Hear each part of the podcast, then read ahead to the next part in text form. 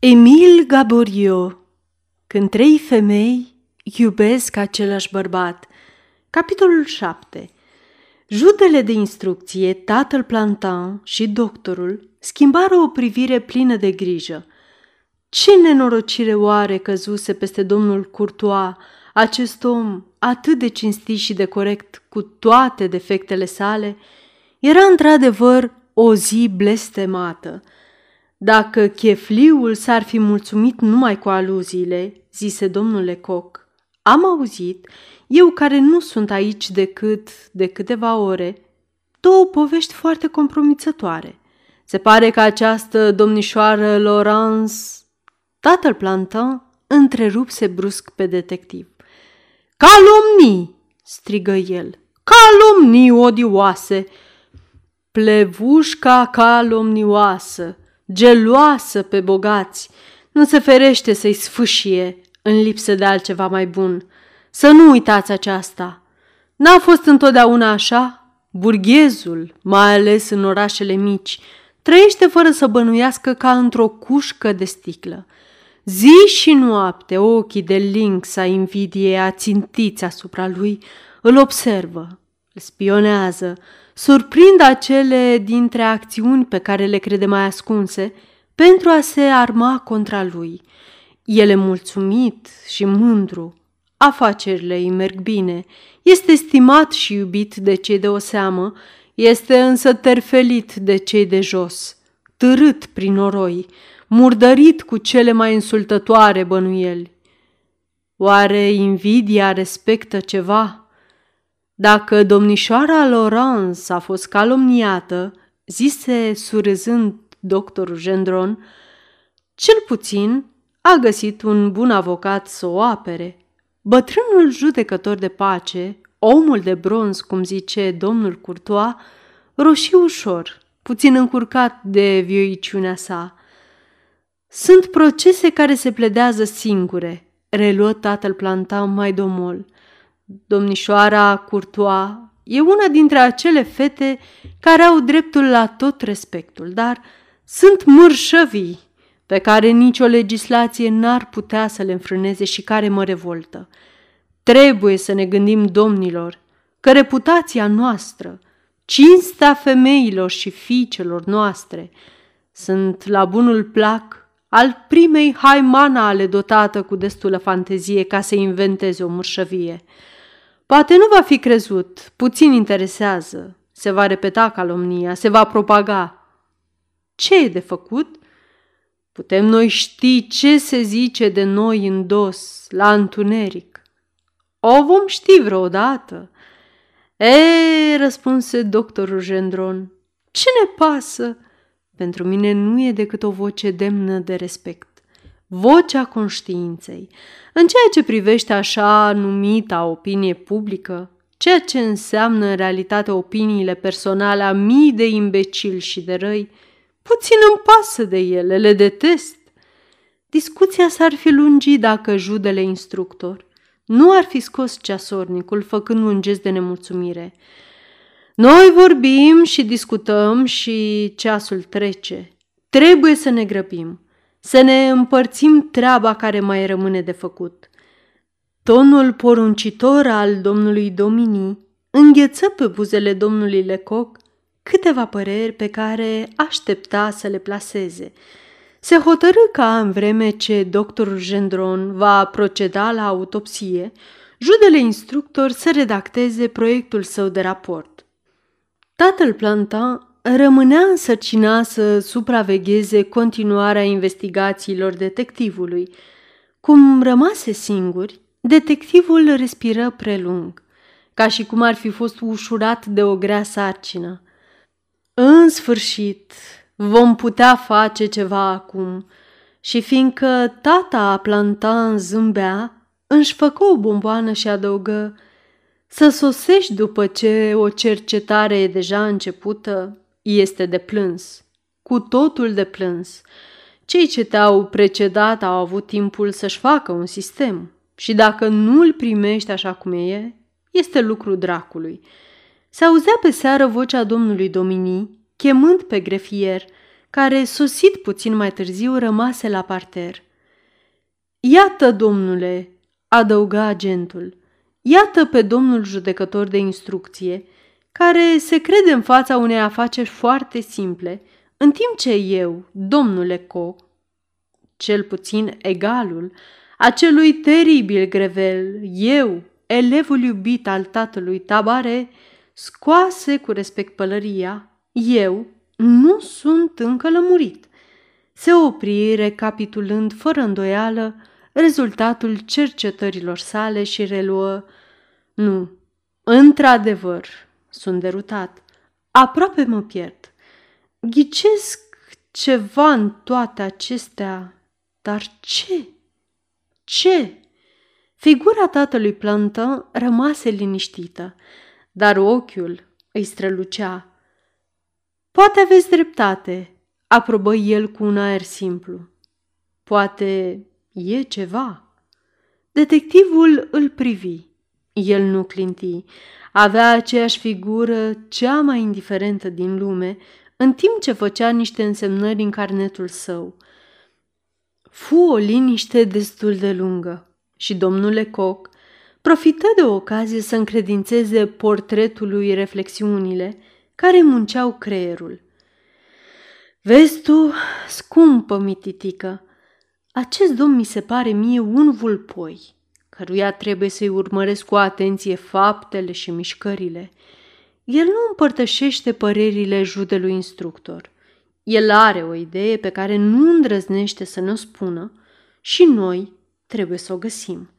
E și ret acest judecător de pace de la țară. De la început ne-a ghicit, cu tot frumosul nostru păr blond.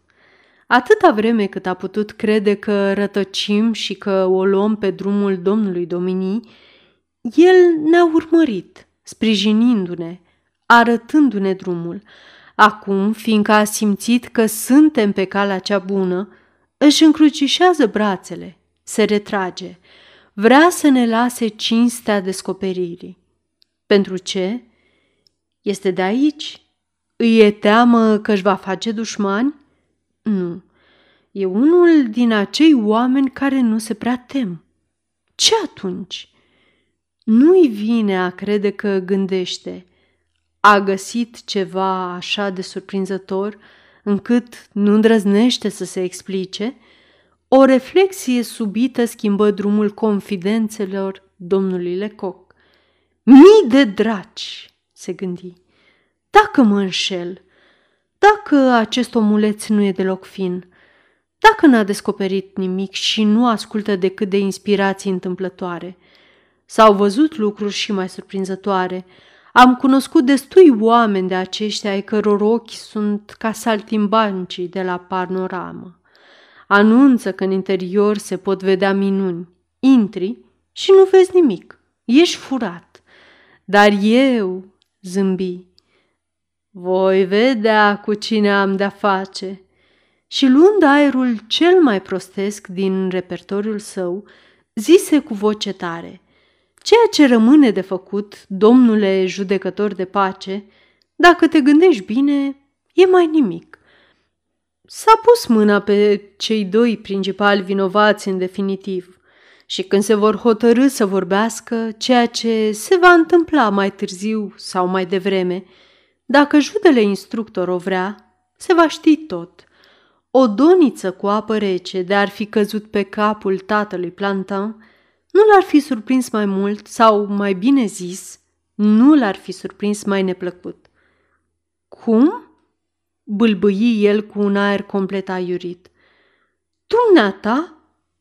Domnule detectiv, un om priceput, un specialist care Încântat de succesul și reteniei sale, domnule Coc nu putu să-și țină un zâmbet și tata Plantan, care băgase de seamă că picase într-o cursă, se porni pe un râs cinstit.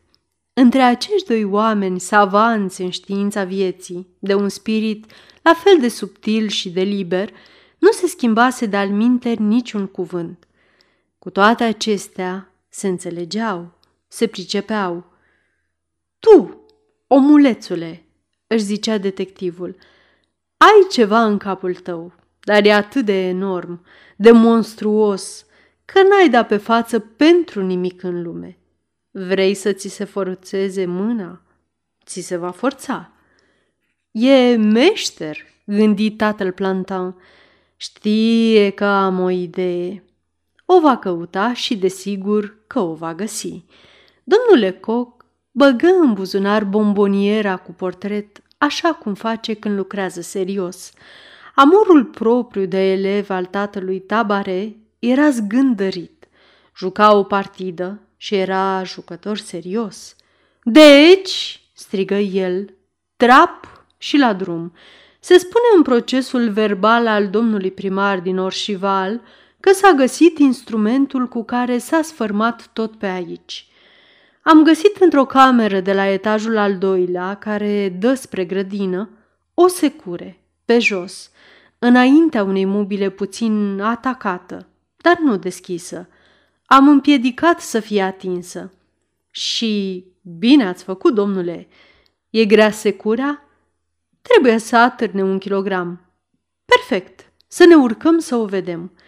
Se urcară și judele instructor făcu atent pe detectiv că răufăcătorii au suit securea și au lovit mobila numai cu scopul de a risipi bănuielile instrucției pentru a complica problema.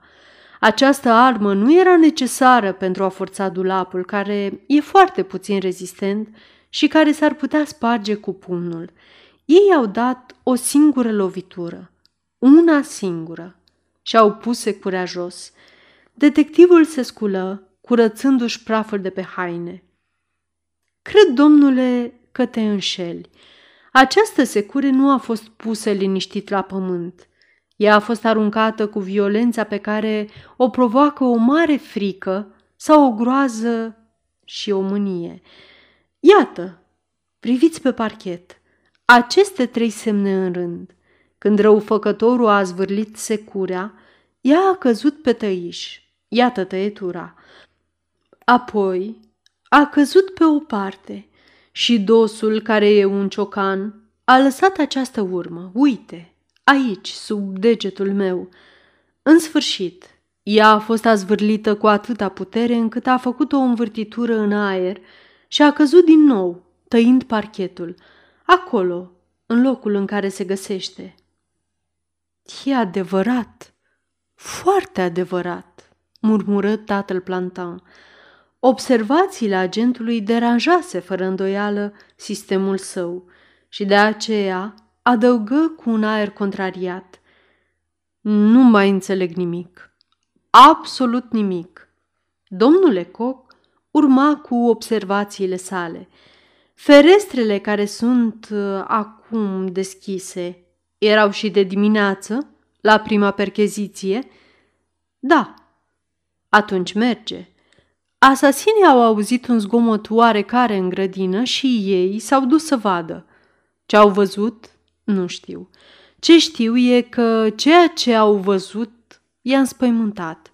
Au aruncat securea în grabă și au fugit. Examinați poziția tăieturilor, făcute pieziși, și veți vedea că securea a fost aruncată de o persoană care se afla lângă fereastra deschisă. La rândul său, tatăl Plantin îngenunche cu atenția încordată. Detectivul avea dreptate. Se ridică, puțin nelămurit, și după un moment de reflexiune zise Această împrejurare mă încurcă puțin. Cu toate acestea, la nevoie... El se opri, nemișcat, gânditor, cu o mână la frunte. Totuși, se mai poate încă explica murmura el, potrivind în minte diversele piese ale sistemului său și în acest caz ora arătată de pendulă ar fi cea adevărată. Domnul Lecoq nu se gândea să mai întrebe ceva pe judecătorul de pace. Mai întâi știa bine că nu va răspunde, apoi mândria sa era în joc. Cum? El să nu ghicească o problemă descifrată de un altul? Pe mine, de asemenea, monologă el cu vocea tare și clară, această împrejurare mă încurcă. Bănuiam că bandiții operaseră în voia lor și când colo descoper că au fost surprinși, că au fost tulburați, că le-a fost frică. Tatăl Plantin era numai urechi. E drept, urmă domnul domnule Coc, că noi trebuia să împărțim indiciile în două, după nevoie, pentru a nu ne înșela. Mai întâi indicii voluntare, patul desfăcut, de exemplu, apoi indicii involuntare, cum ar fi tăieturile acestei securi. Dar aici stau la îndoială. Indicațiile securii sunt adevărate sau false, bune sau rele. Credeam că cunosc caracterul asasinilor și atunci ancheta mergea de la sine pe câtă vreme acum... El se întrerupse. Cutele frunții, contracțiunea gurii, îi trădau eforturile de gândire. Pe câtă vreme acum, întrebă tatăl plantan. Domnule Coc, la această întrebare, a avut aerul mirat al unui om trezit din somn. Vă cer iertare, domnule. Eram distrat. Am un prost obicei, acela de a reflecta și vorbi cu mine însumi. Iată pentru ce întotdeauna caut să lucrez singur. Incertitudinile, nesiguranțele, oscilațiile presupunerilor mele o să-mi aducă pierderea renumelui meu de detectiv pentru care nu există mister. Bătrânul jude de pace surâdea cu indulgență. De obicei, urmă detectivul, nu deschid gura decât atunci când am terminat și atunci cu un ton care nu suferă replică.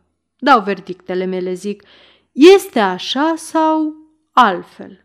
Este drept că azi lucrez fără prea multă jenă, în fața unui om care știe că nu se rezolvă de la prima aruncătură de ochi, o problemă atât de încurcată, așa cum mi se pare aceasta.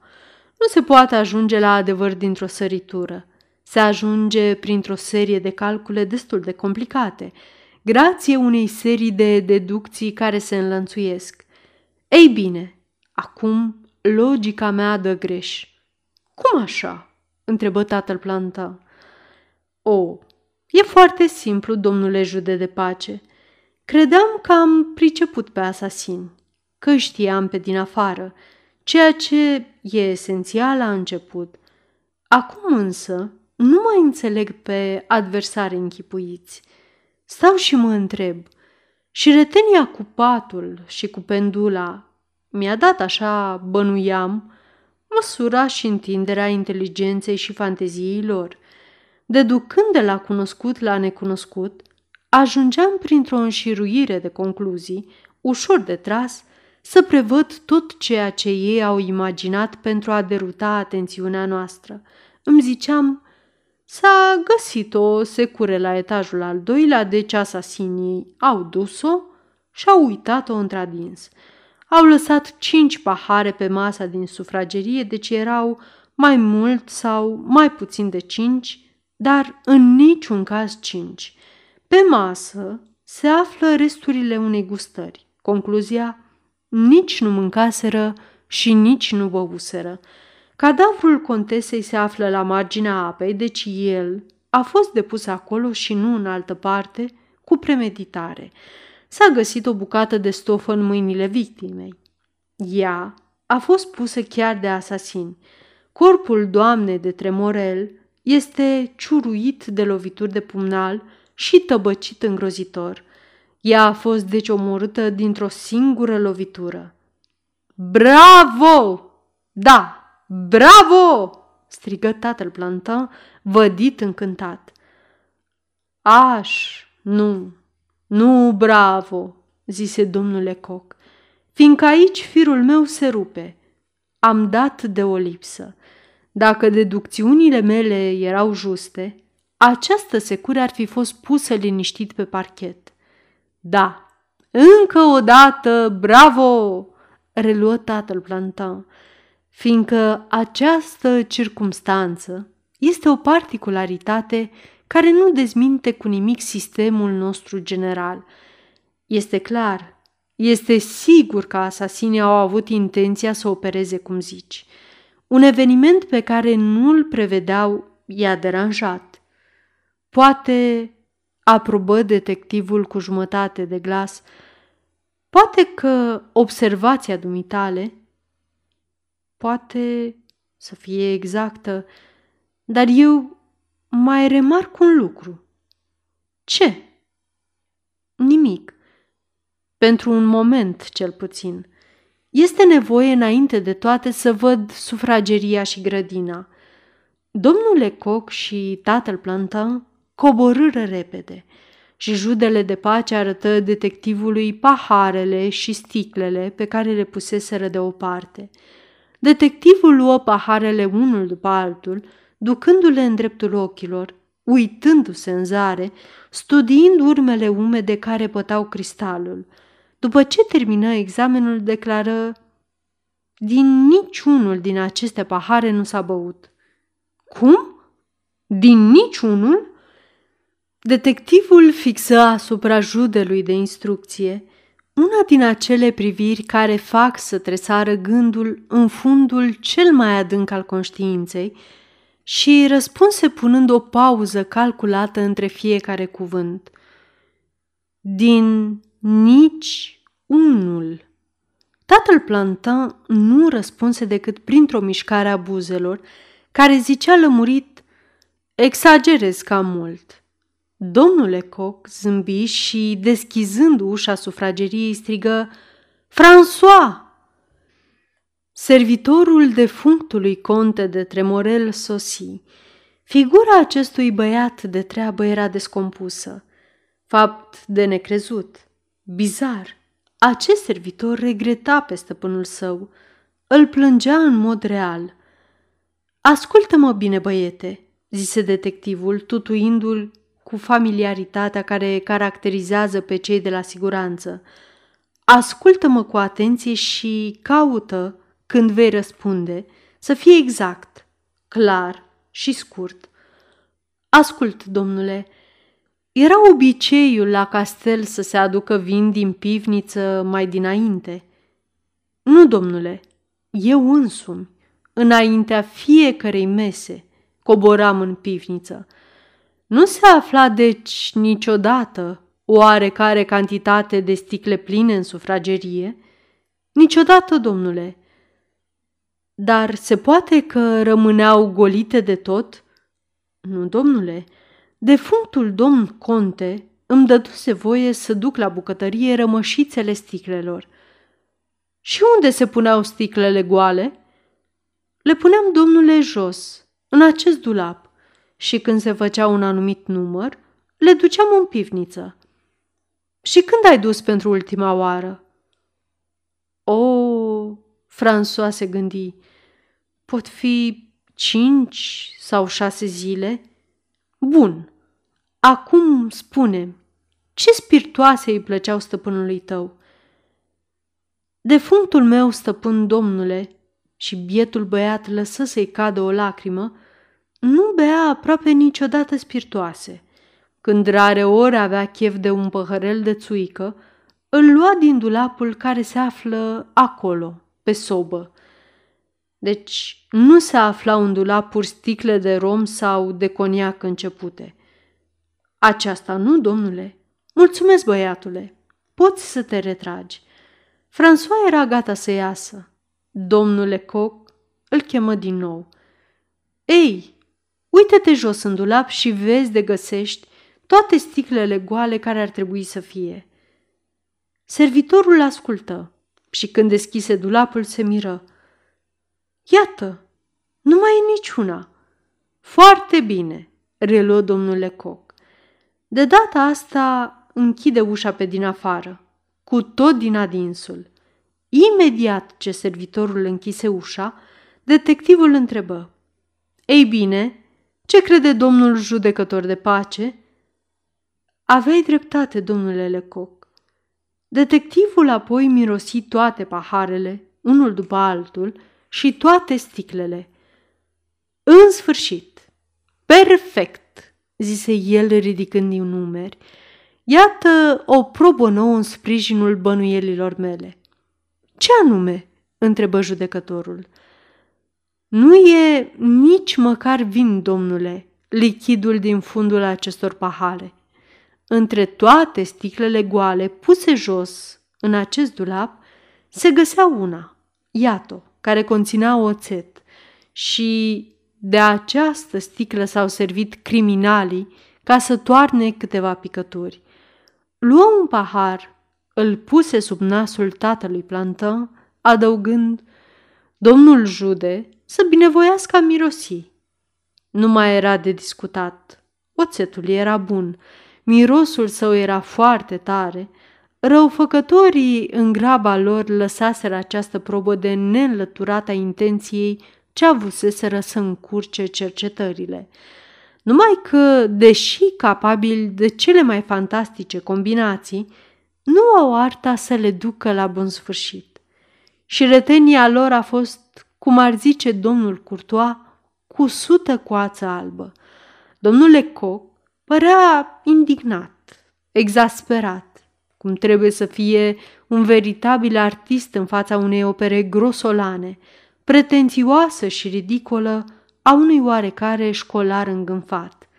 Iată, murmură el, ceea ce întrece orice limită. Canalie nu e oricine vrea, mai ales canalie îndemânatică.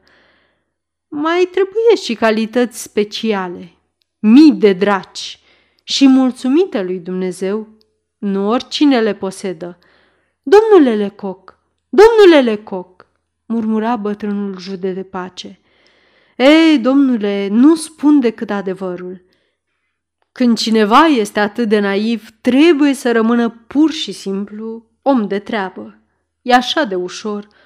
Și pierzând măsura, într-atât era de mâniat, înghițit dintr-o dată cinci sau șase bomboane asortate. Lasă, lasă, urmă tatăl Plantin, cu acel ton de mustrare părintească, necesar atunci când trebuie liniștit un copil care plânge. Să nu ne supărăm. Acești indivizi au fost lipsiți de îndemânare. E de necontestat.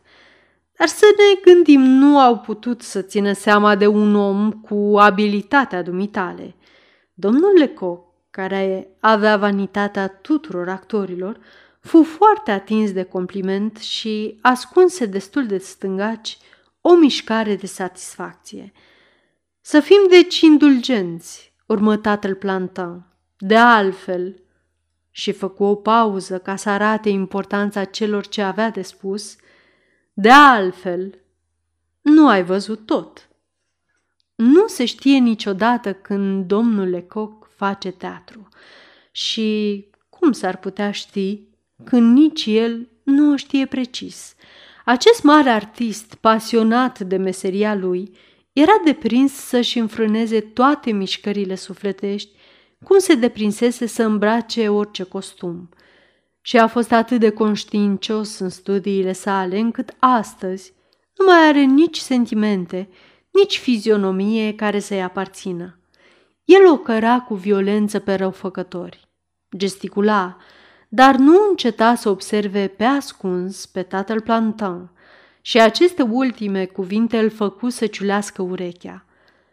Haideți să vedem deci și restul. Și în timp ce urma în grădină pe judele de pace, el încredință portretului de pe cutia cu bomboane, neplăcerile și dezamăgirile sale. Să-l ia ciuma, își zicea el pe bătrânul ascuns. Nu e posibil să scoatem nimic de la acest încăpățânat prin surprindere. Nu ne va spune dezlegarea rebusului decât după ce îl vom găsi. Este tot așa de tare ca noi, mititica mea. Nu-i lipsește decât puțină practică. Cu toate acestea, vezi tu, pentru a afla ceea ce nouă ne scapă, trebuie să fie avut indicii anterioare pe care noi nu le cunoaștem – în grădină nimic nu se deranjase. Iată, domnule Lecoq, zise bătrânul judecător de pace, mergând pe una din aleile în semicerc care ducea la Sena. Iată, aici, în dreptul acestui loc pe iarbă, s-a găsit unul din papucii bietului conte. Acolo, puțin mai la dreapta de acest ghiveci cu mușcată, era fularul. Sosiră la marginea râului și ridicară cu mare băgare de seamă scândurile pe care ordonase să le pună primarul pentru a rămâne urmele neatinse. Noi bănuim, zise tatăl Plantan, că victima, reușind să scape, a putut să fugă până aici și a fost ajunsă și lovită pentru ultima dată. Era oare aceasta părerea bătrânului judecător? Nu făcea decât să expună părerea emisă de dimineață, acest lucru nu îl putea ghici domnule Coc. După calculele noastre, domnule, contesa nu a fugit. Ea a fost adusă aici moartă sau logica nu mai e logică. De altfel să examinăm. El îngenunche ca și sus, în camera din etajul al doilea și cu mai multă atenție chiar studie pe rând nisipul din alee, apa stătătoare și tufele de plante de apă. Apoi, depărtându-se, luă un petroi pe care l-a zvârli în apă, apropiindu-se numai decât pentru ca să vadă efectul produs de nămol. Se întoarse la intrarea în castel și reveni sub sălcii, traversând iarba, unde se vedea încă foarte clar și vizibil urmele unei greutăți târâte cu câteva ore mai înainte. Fără niciun fel de grijă pentru pantalonii săi, traversă peluza în patru labe, cercetând cel mai mic firicel de iarbă, dând la o parte tufișurile dese pentru a vedea mai bine pământul, observând cu minuțiozitate direcția micilor firicele rupte. După ce termină această inspecție, zise Deducțiile noastre se confirmă. Contesa a fost adusă aici. Ești sigur?" întrebă tatăl Plantan. De data aceasta era imposibil să se înșele. Desigur că asupra acestui punct bătrânul jude de pace era nehotărât și el căuta și o altă părere decât a sa care să înlăture îndoielile. Nu se poate greși, răspunse detectivul și zâmbind și ret adăugă, numai pentru că două păreri valorează mai mult decât una singură, v-aș ruga, domnule judecător, să mă ascultați și îmi veți spune apoi ce credeți. În timpul percheziției, domnule Coc găsise o nuielușă flexibilă și, în timp ce vorbea, se servea de ea pentru a arăta lucrurile, așa cum le arată saltimbancii care indică pe pozele bărăcilor lor minunățiile ce se pot vedea înăuntru. Nu, nu, domnule judecător de pace, Doamna de Tremorel nu a fugit. Dacă ar fi fost lovit aici, ar fi căzut cu oarecare violență. Greutatea sa, prin urmare, ar fi făcut ca apa să stropească destul de departe. Și nu numai apa, dar chiar și nămolul. Și noi am fi găsit de sigur ceva stropi. Dar nu faci socoteala că de azi dimineață soarele Soarele, domnule, ar fi uscat apa, dar petele nămolului uscat ar fi rămas. Or, degeaba m-am uitat la piatră cu piatră pe ale, n-am găsit nimic. Se poate să mi se obiecteze că apa din băltoacă a stropit numai în dreapta și în stânga. Eu răspund, examinați aceste tufe de răchite, acest foi de nufăr, aceste trestii, pe toate aceste plante veți găsi un strat de praf, foarte ușor. Dar, în fine, praf. Bași de seamă urma măcar a unei picături de apă? Nu. Pentru că nu a existat stropitură. Prin urmare, nici cădere violentă, deci contesa n-a fost omorâtă aici. Cadavrul său a fost adus și așezat încet. Unde l-ați găsit? Tatăl Plantin nu era încă complet convins. Dar aceste urme de luptă, pe nisip, domnul Lecoq făcu o figură prostească. Domnul jude de pace binevoiește să glumească, desigur. Aceste urme nu ar păcăli nici pe un școlar. Mi se pare totuși nu există posibilitate de dubiu. Că nisipul a fost tăbăcit și răvășit, e sigur, dar toate dârile care lasă să se vadă gol pământul acoperit de nisip au fost făcute de același picior, poate nu vă vine să credeți, și în plus, făcute numai cu vârful piciorului. Și asta o puteți observa. Aceasta, într-adevăr, o recunosc. Ei bine, domnule, dacă ar fi fost o luptă pe un teren atât de favorabil cercetărilor, cum e acesta, ar trebui să se observe două feluri de urme foarte deosebite, acele ale urmăritorului și acele ale victimei. Urmăritorul, care se repede înainte, se sprijină neapărat pe partea dinainte a tălpii piciorului și o imprimă pe pământ. Victima, din potrivă, se zbate, caută să se scape de o apucare nenorocită, face sforțările sale înapoi, se îndoaie pe tocuri și imprimă, prin urmare, tocurile pe pământ. Dacă adversarii sunt de forțe egale, se găsesc pe pământ un număr aproape egal de urme de vârfuri și de tocuri după fazele luptei. Aici ce găsim? Tatăl plantă întrerupse pe detectiv. Destul, domnule, destul. Omul cel mai neîncrezător ar fi acum convins. Și după o clipă de gândire, răspunzând gândului său, adăugă, nu, nu mai există. Nu mai poate fi vorba de vreo obiecție. Domnul Lecoq, la rândul său, crezu că explicațiile sale meritau o răsplată și, triumfător, înghiți o bomboană. Cu toate acestea, n-am terminat. Ziceam, deci, că victima nu a putut fi ucisă aici. Adaug, nu a fost adusă, dar târâtă. Constatarea e ușoară. Nu sunt decât două feluri în care se poate târâ un cadavru. De umeri, și atunci amândouă picioarele târându-se pe pământ lasă două brazde paralele, sau de picioare și atunci capul lasă pe pământ o urmă unică destul de lată. Tatăl Plantin aprobă cu o mișcare a capului. Examinând iarba, am observat urmele paralele ale picioarelor, dar iarba era călcată pe un spațiu destul de lat. De ce? Din cauza că nu s-a târât cadavrul unui bărbat peste brazdele de iarbă, ci al unei femei îmbrăcată, ale cărei fuste erau destul de grele, deci a fost rât cadavrul contesei și nu al contelui.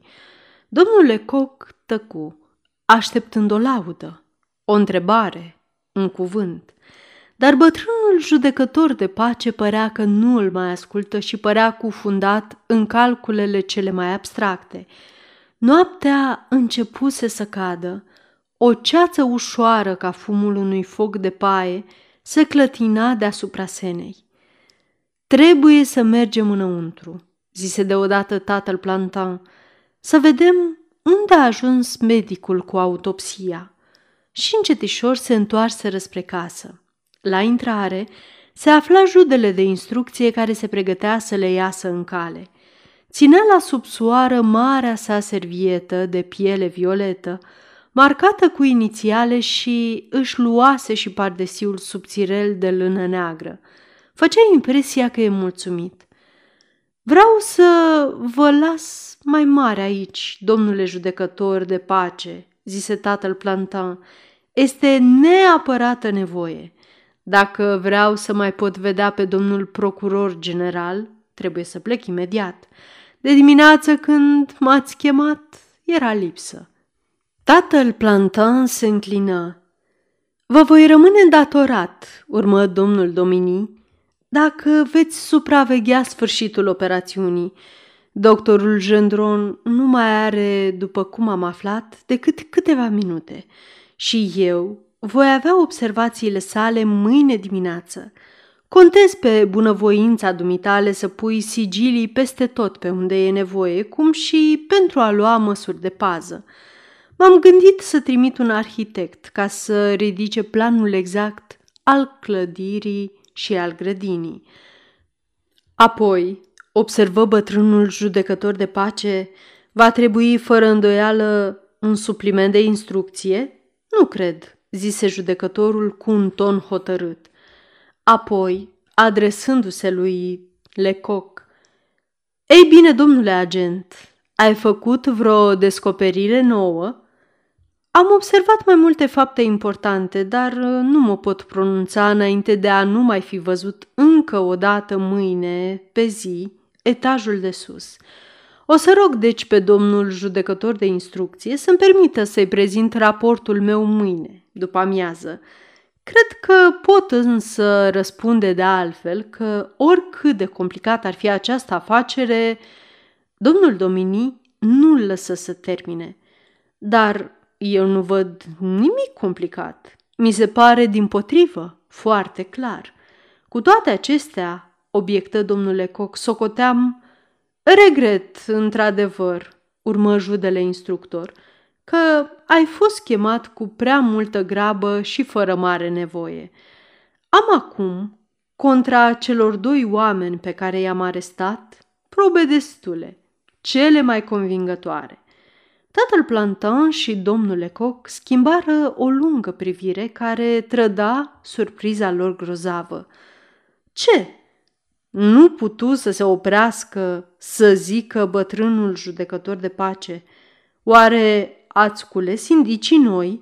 Mai mult decât indicii, cred, zise domnul Domini, cu o încrețitură de buză de prost augur. Chefliul, pe care l-am interogat a doua oară, a început să se tulbure. A pierdut cu totul aroganța sa. Am reușit să-l fac să se încurce de mai multe ori și, la urmă, mi-a mărturisit că a văzut pe asasini. Asasini? exclamă tatăl Plantan. A spus asasini? El a văzut numai unul dintre ei. Persistă să jure că nu l-a recunoscut. Iată unde am ajuns, dar întunecimea închisorii are niște friguri salvatoare. Mâine, după o noapte de nesomn, omul meu, sunt sigur, va fi mult mai explicit. Dar Ghespin, întrebă cu grijă bătrânul jude, l-ați mai interogat din nou pe Ghespin? O, în ce privește pe acela, totul e sfârșit. El a mărturisit crima? întrebă domnul Lecoq. Judele de instrucție se întoarse pe jumătate către polițist, ca și cum îl găsea cam necuvincios că îndrăznea să întrebe. Ghespan nu a mărturisit nimic, totuși situația sa nu e deloc bună. Barcagii s-au înapoiat. Ei nu au găsit încă cadavrul domnului de Tremorel, pe care ei cred că l-a luat curentul dar au pescuit mai întâi la marginea parcului, în Tresti, celălalt papuc al contelui, apoi, în mijlocul senei, sub pod. Băgați bine de seamă acest amănunt, sub pod, vesta de postav ordinar care este plină de sânge. Și această vestă este a lui Gespin? Întrebară împreună judecătorul și detectivul. Chiar așa, a fost recunoscută de toți servitorii castelului și Gespin a afirmat fără greutate că îi aparține. Dar nu e tot. Domnul Domini se opri ca și cum s-ar fi odihnit. În realitate, ca să facă nerăbdător pe tatăl Plantan.